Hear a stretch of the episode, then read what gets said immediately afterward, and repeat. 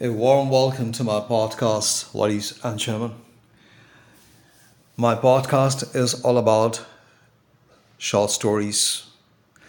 I love to narrate and tell short stories chosen from different authors across the world, across the time.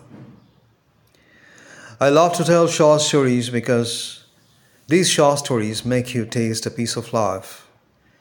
Probably the incidents which you hear, the events which happen, they might have a similarity with your own experience, or the culture, or the activities, or the pattern of activities, the emotions expressed. Could be something very foreign to you. Either way, every story has its own appeal and provides a sense of entertainment. Hopefully, you are liking my short stories, and it's my pleasure that I'm able to present these short stories to you. The story which I have chosen to narrate today is taken from O. Henry, and it's a very popular story that is Gift of the Magi. The title of the story, The Gift of the Magi. Here we go. One dollar and 87 cents. That was all.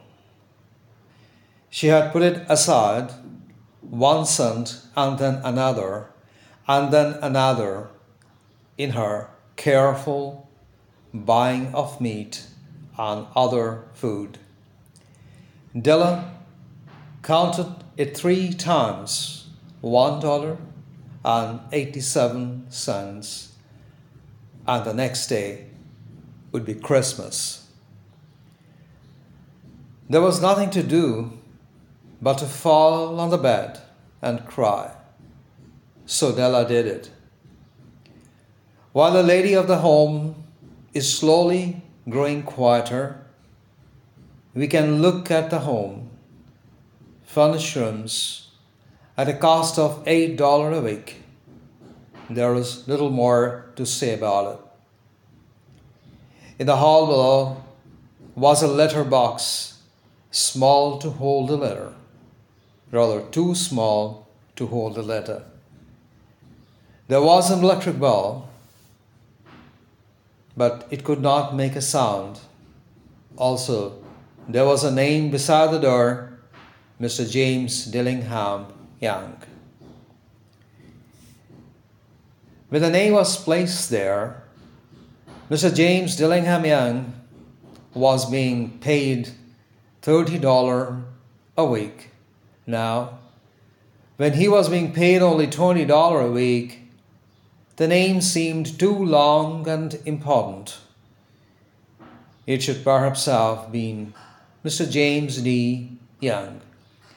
But when Mr. James Dillingham Young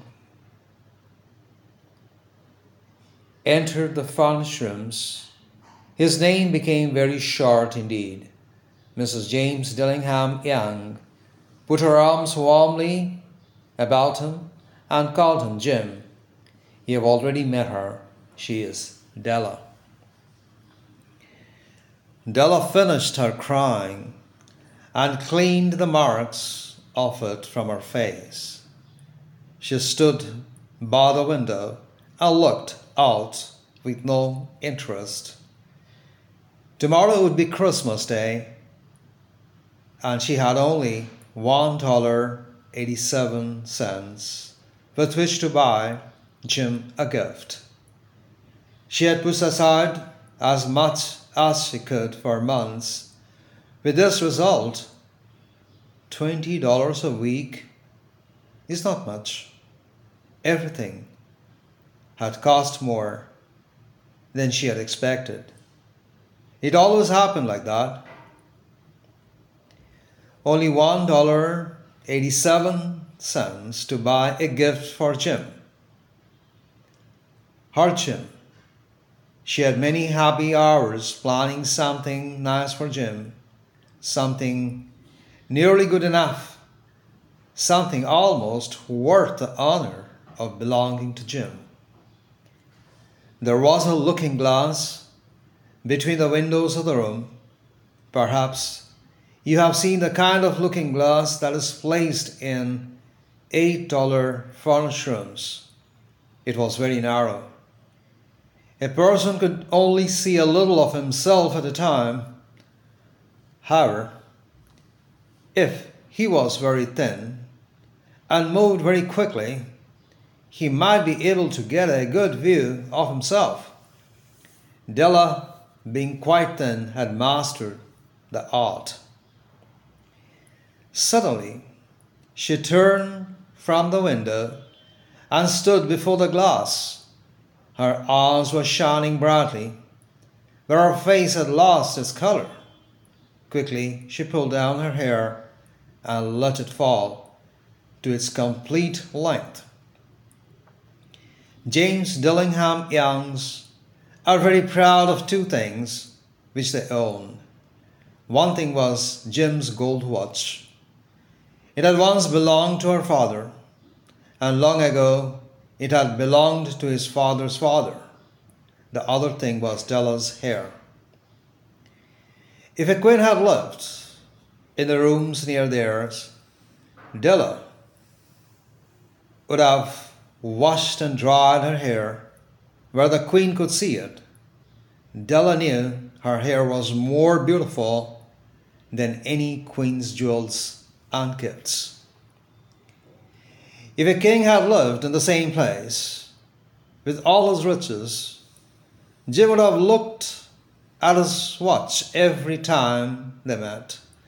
Jim knew that no king had ever had anything so valuable. So now Della's beautiful hair fell about her, shining like a falling stream of brown water. It reached below her knee. It almost made herself into a truss for her.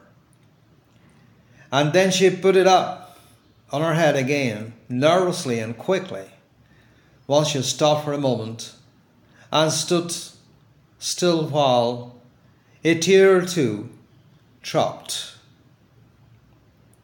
run down her face. She put on her old brown coat. She put on her old brown hat with a bright light in her eyes. She moved quickly, but the door was little jammed. She pushed it out and quickly again moved out the door and down to the street.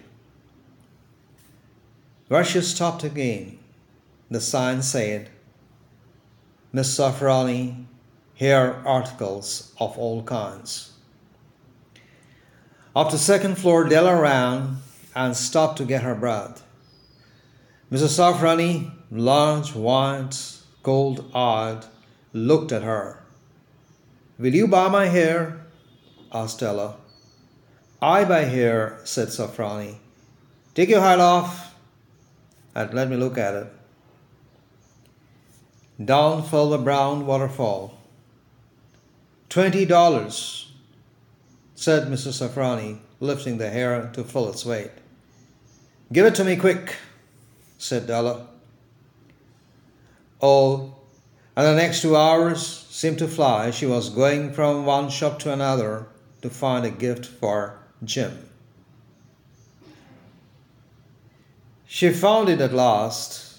It surely had been made for Jim and no one else. There was no one other like it in any of the shops she had looked in every shop in the city. It was a gold watch chain, very simply made. Its value was in its rich, pure material because it was so plain and simple, you knew that it was valuable all good things are alike. It was good enough for the watch. As soon as she saw, she knew that Jim must have it. It was like him, quietness and value. Jim and the chain both had quietness and value. She paid $21 for it and she hurried home with the chain and 87 cents. With that chain on his watch, Jim could look at his watch and learn the time anywhere he might be. Though the watch was so fine, it had never had a fine chain. He sometimes took it out and looked at it only when no one could see it do it. When Della arrived home, her mind quieted a little. She began to think more reasonably. She stared and started to try to cover the sad marks of what she had done. Love and large hearted giving, when added together, can leave deep marks. It is never easy to cover these marks, dear friends, never easy. Within 40 minutes, her head looked little better. With her short hair, she looked wonderfully like a schoolboy. She stood at the looking glass for a long time. If Jeff doesn't kill me, she said to herself, before he looks at me a second time, he will say, I look like a girl who sings and dances for money. But what could I do? What could I do with a dollar and 87 cents?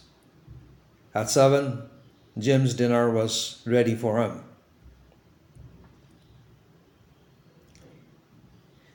Jim was never late. Della held the watch chain in her hand and sat near the door where he always entered.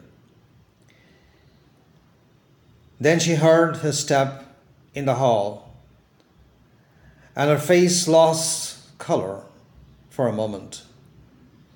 She often said little prayers quietly, but every day, simple things she included in her prayer, and now she said, Please God, make him think I'm still pretty. The door opened and Jim stepped in. He looked very thin and he was not smiling. Poor fellow, he was only 22 and with a family to take care of. He needed a new coat and he had nothing to cover his cold hands. Jim stepped inside the door. He was quiet as a hunting dog when it is near a bird. Her eyes looked strangely at Della, and there was an expression in them that she could not understand. It filled her with fear. It was not anger, not surprise, nor anything she had been ready for. He simply looked at her with that strange expression on his face. Della went to him. Jim, dear, he cried, don't look at me like that. I had my hair cut off and sold it. I couldn't live through Christmas without giving you a gift. My hair will grow again. You won't care, will you? My hair grows very fast. It's Christmas, Jim.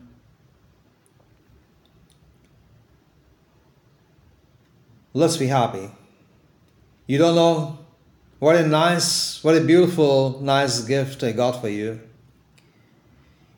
You have cut off your hair. asked Jim slowly. He seemed to labor to understand what had happened.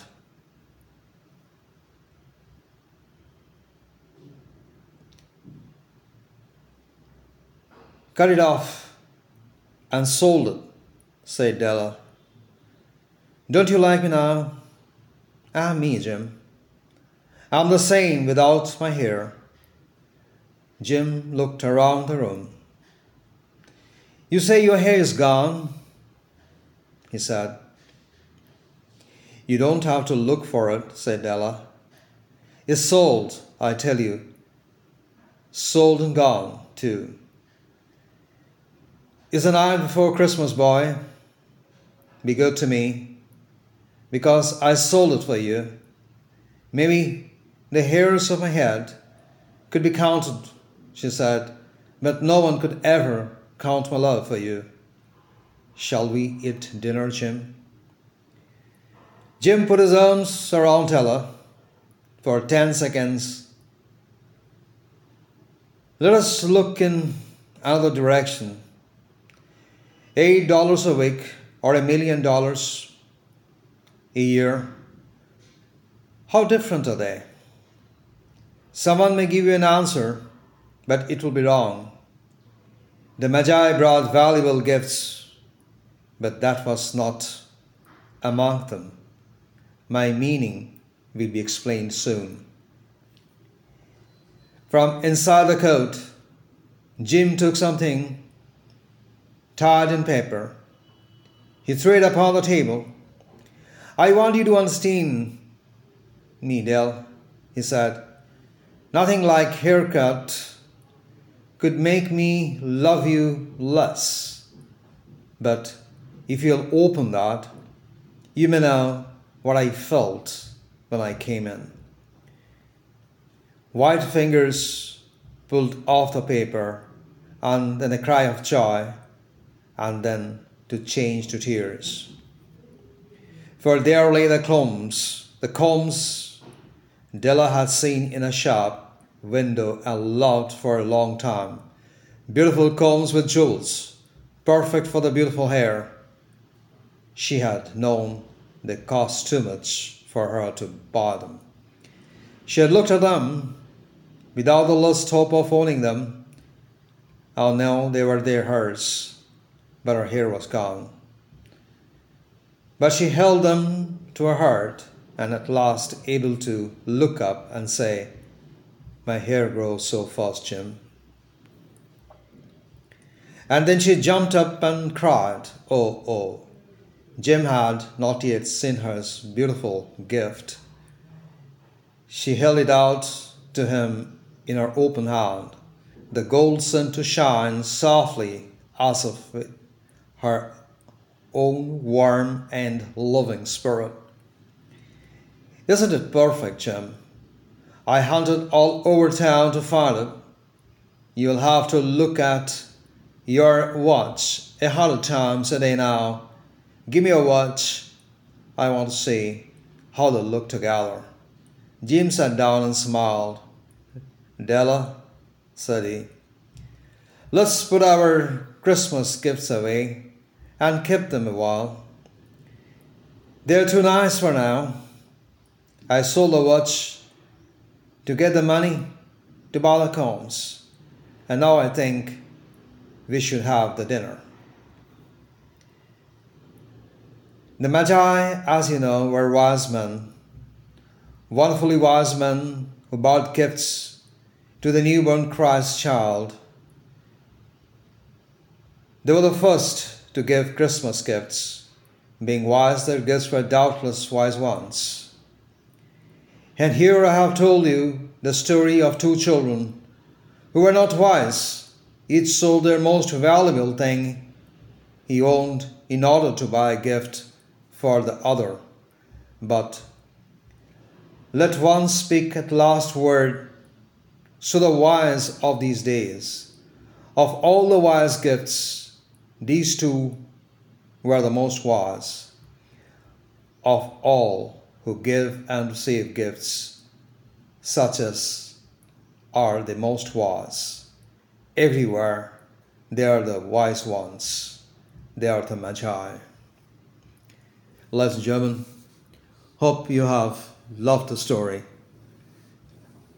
Until then, thank you very much.